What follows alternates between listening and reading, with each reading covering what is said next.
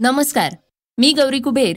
ऐकूयात आजचं सकाळचं पॉडकास्ट निवडणुकीपूर्वी सरकार अर्थसंकल्पात सर्वसामान्यांना मोठा दिलासा देऊ शकते याविषयीची महत्वाची बातमी आपण आजच्या सकाळच्या पॉडकास्टमधनं ऐकणार आहोत.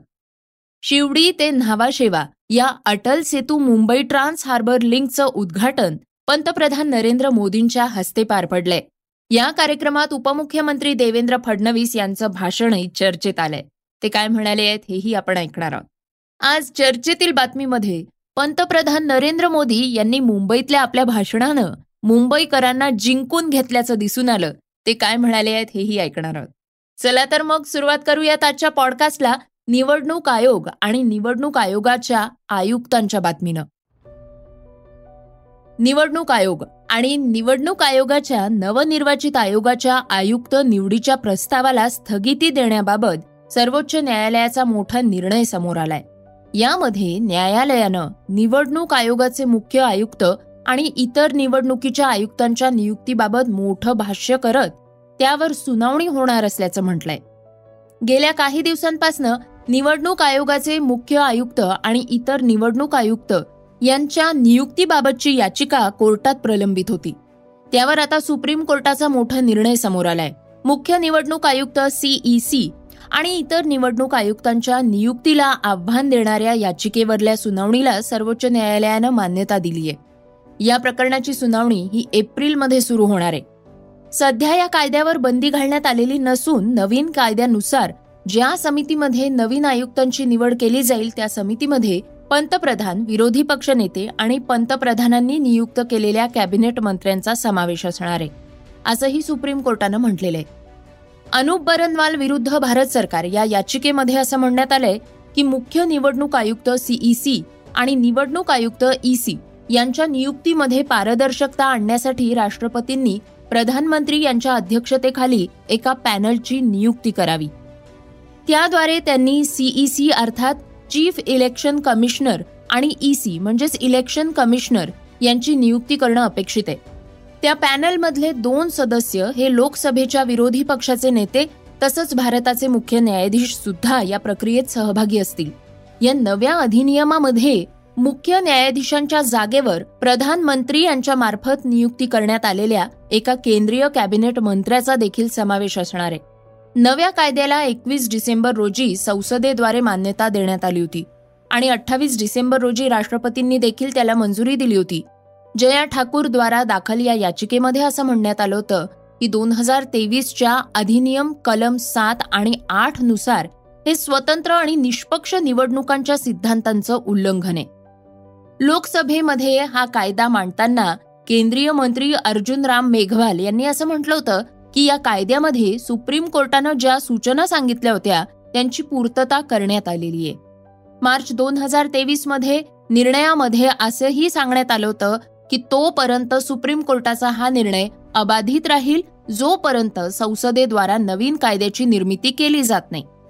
मुख्य निवडणूक आयुक्त आणि इतर निवडणूक आयुक्त यांच्या नियुक्तींबाबत एक उच्चस्तरीय समिती नियुक्त करण्याच्या याचिकेला आव्हान देणारी याचिका सर्वोच्च न्यायालयात दाखल करण्यात आली होती. त्यावर आता सर्वोच्च न्यायालयानं केंद्राकडनं उत्तर मागवलंय. नव्या समितीमध्ये भारताचे मुख्य सरन्यायाधीश यांचा समावेश करण्यात आलेला नाहीये. सध्या कोर्टानं या नव्या कायद्याला स्थगिती देण्यास नकार दिलेला आहे त्यावर आता एप्रिलमध्ये सुनावणी होणार आहे. अर्थसंकल्पातून सर्वसामान्यांना मोठा दिलासा मिळण्याची शक्यता आहे याविषयीची मोठी बातमी ऐकूयात. निवडणुकीपूर्वी सरकार अर्थसंकल्पात सर्वसामान्यांना मोठा दिलासा देऊ शकते.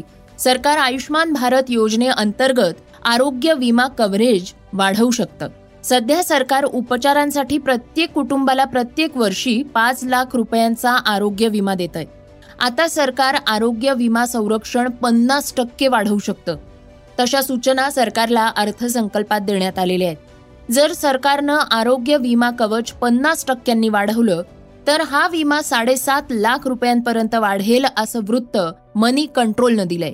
मोदी सरकार एक फेब्रुवारी दोन हजार चोवीस रोजी सादर होणाऱ्या अंतरिम अर्थसंकल्पात ही घोषणा करू शकते. आयुष्मान भारत विमा वाढवण्याचा निर्णय अर्थसंकल्प दोन हजार चोवीसमध्ये जाहीर करण्याची शक्यता आहे. तरीही अंतिम निर्णय घेणं हा बाकी आहे. आयुष्मान भारत योजना नक्की काय आहे? तर आयुष्मान भारत ही मोदी सरकारची महत्वाची योजना आहे. जन आरोग्य योजना किंवा पी एम जय योजना ही जगातली सगळ्यात मोठी आरोग्य योजनांपैकी एक आहे. ग्रामीण भागांमध्ये पीएम जय आरोग्य कवच अनुसूचित जाती आणि अनुसूचित जमातींची कुटुंब आणि सोळा ते एकोणसाठ वर्षे वयोगटातल्या कुटुंबातल्या लोकांसाठी फायदेशीर आहे. आतापर्यंत पंचवीस पूर्णांक एकवीस कोटींपेक्षाही अधिक आयुष्मान कार्ड्स बनवण्यात आलेले आहेत आणि लवकरच ही संख्या तीस कोटींहून अधिक होण्याची अपेक्षाही केली जाते योजनेअंतर्गत पाच पूर्णांक सहा आठ कोटींहून अधिक नोंदणीकृत रुग्णालय आहेत. आयुष्मान भारत अंतर्गत आरोग्य सेवा देण्यासाठी सव्वीस हजार सहाशे सतरा रुग्णालयांचं नेटवर्क तयार करण्यात आलेलं आहे. पण या आयुष्मान भारत योजनेसाठी अर्ज कसा करावा? तर आयुष्मान भारत योजनेसाठी अधिकृत वेबसाईटवर लॉग इन करा. ही वेबसाईट आहे Mera dot P M J dot G O V dot in म्हणजेच M E R A dot P M J A Y dot gov dot in पुढे स्क्रीनवर आपला मोबाईल नंबर आणि कॅपचा कोड तुम्हाला टाकावा लागणार आहे. नोंदणीकृत मोबाईलवर नंबर पाठवलेला ओ टी पी टाका आणि तो तुम्हाला P M J log in स्क्रीनवर घेऊन जाईल. आता तुम्ही ज्या राज्यातनं योजनेसाठी अर्ज करत आहात ते राज्य निवडा आणि त्यानंतर मोबाईल नंबर नाव रेशन कार्ड नंबर निवडा. कौटुंबिक सदस्य टॅबवर क्लिक करून लाभार्थ्यांची माहिती सुद्धा तपासता येईल. अटल सेतूच्या बाबत एक महत्वाची बातमी आपण आता ऐकणार आहोत. शिवडी ते न्हावाशेवा या अटल सेतू मुंबई ट्रान्स हार्बर लिंकचं उद्घाटन पंतप्रधान नरेंद्र मोदींच्या हस्ते पार पडलं. यावेळी आयोजित कार्यक्रमात उपमुख्यमंत्री देवेंद्र फडणवीस यांनी आपले विचार मांडले तसंच देशात मोदी राज आलं म्हणून अटल सेतू होऊ शकला असं त्यांनी म्हटलंय. ते आपल्या भाषणात बोलताना म्हणाले आजचा दिवस हा आपल्या सर्वांसाठी स्वप्नपूर्तीचा दिवस आहे. मला या गोष्टीची सर्वात जास्त खुशी आहे की अटल सेतूचं उद्घाटन पंतप्रधान मोदींच्या हस्ते होत आहे याचं भूमिपूजन पंतप्रधानांनी केलं होतं आणि उद्घाटन सुद्धा त्यांच्याच हस्ते होतंय. तसंच अटल सेतू यामुळे होऊ शकलाय कारण या देशात मोदी राज्य आलंय. जर मोदी राज्य आलं नसतं तर अटल सेतूही कधीही होऊ शकला नसता. श्रोत्यांनो अटल सेतूची कल्पना चाळीस वर्षांपूर्वी मांडली होती. या अटल सेतूची संकल्पना ही एकोणीसशे त्र्याहत्तरमध्ये मांडण्यात आली होती. एकोणीसशे ब्याऐंशी मध्ये जे आर डी टाटा यांच्या कमिटीनं याची मांडणी केली पण चाळीस वर्षांपासून काहीही होऊ शकलं नव्हतं. पण जेव्हा या देशात मोदीजी पंतप्रधान बनले त्यानंतर देशाचं स्वरूपच बदललं. कामाची पद्धती बदलली. त्यांच्या आशीर्वादानं महाराष्ट्रात युतीचं सरकार आलं. त्यानंतर गोष्टी वेगानं धावू लागल्या. त्यानंतर मोदींच्या सरकारनं वेळेत आम्हाला सर्व पर्यावरणीय क्लिअरन्स दिला. आणि आणखी एक आमच्यासमोर प्रश्न होता की त्यावेळी इतकं मोठं कर्ज आम्हाला जपान सरकारच देत होतं जायका देत होतं. पण इतकं कर्ज जर आम्ही राज्य सरकारनं घेतलं असतं तर कदाचित आमच्या ग्रामीण भागात काम करण्याची ताकद कमी झाली असती. आम्ही मोदींना विनंती केली की प्रथा तोडून तुम्ही आमच्या एम एम आर डीला कर्ज मिळवून द्या आणि त्यानंतर पंतप्रधान मोदींनी देशात पहिल्यांदाच कॅबिनेटचा निर्णय घेऊन थेट एम एम आर डीला कर्ज उपलब्ध करून दिलं. त्यामुळंच आमच्या एम टी एच एलचं काम पूर्ण होऊ शकलं आणि हा सेतू निर्माण झाला. हा सेतू इंजिनिअरिंगचा एक उत्कृष्ट नमुना आहे.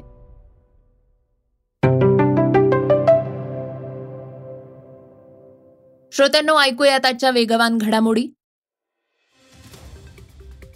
बावीस जुलै दोन हजार सोळा रोजी बंगालच्या उपसागरात एका मोहिमेदरम्यान बेपत्ता झालेल्या भारतीय हवाई दलाच्या ए एन बत्तीस या विमानाचे अवशेष आज आठ वर्षांनंतर सापडले आहेत.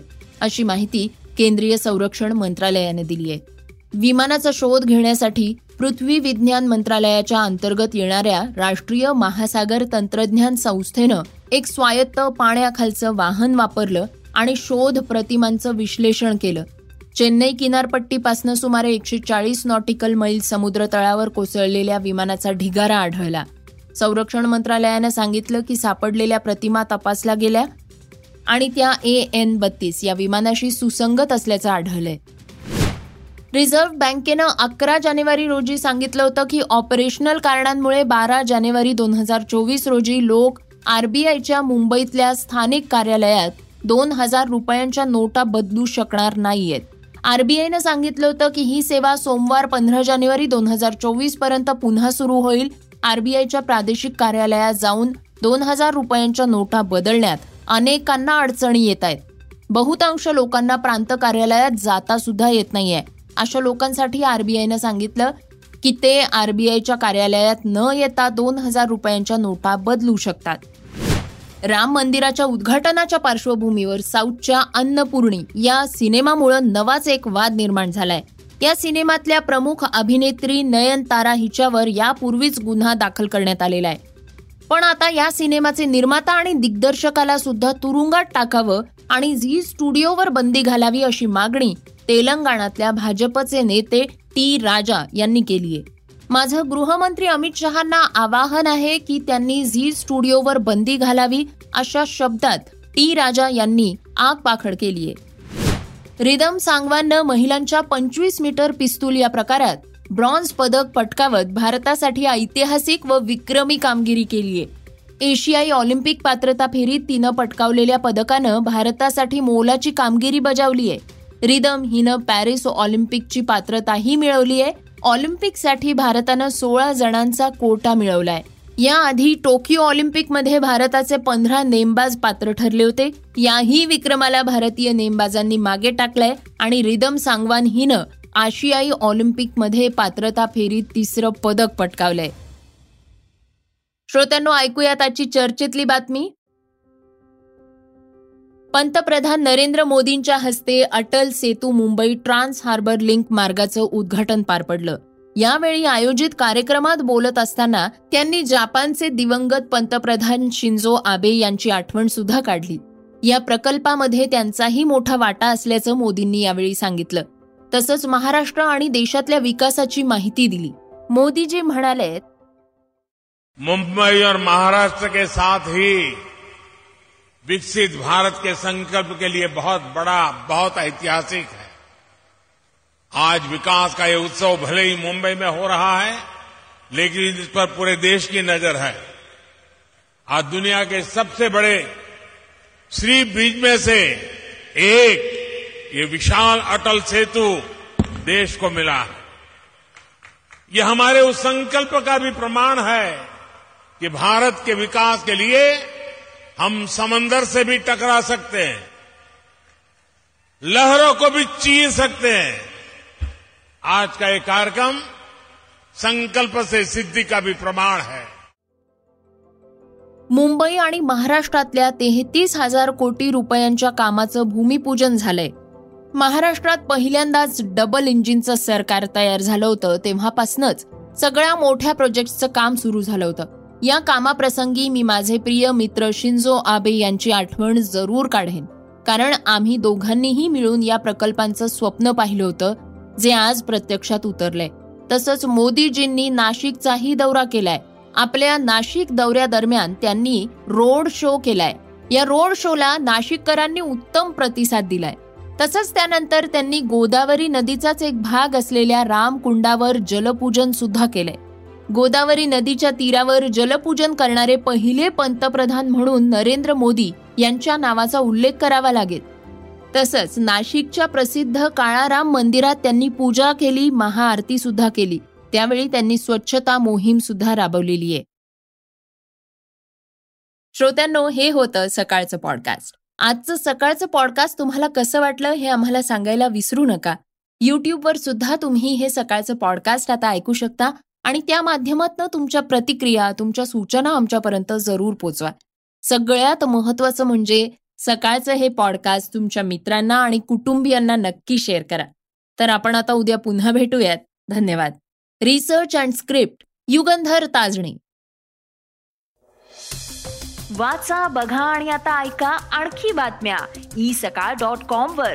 तुम्ही हा पॉडकास्ट ई सकाळच्या वेबसाईट आणि ऍप वर सुद्धा ऐकू शकता. विसरू नका या पॉडकास्टला आपल्या आवडीच्या पॉडकास्ट ऍप वर सबस्क्राईब किंवा फॉलो करायला.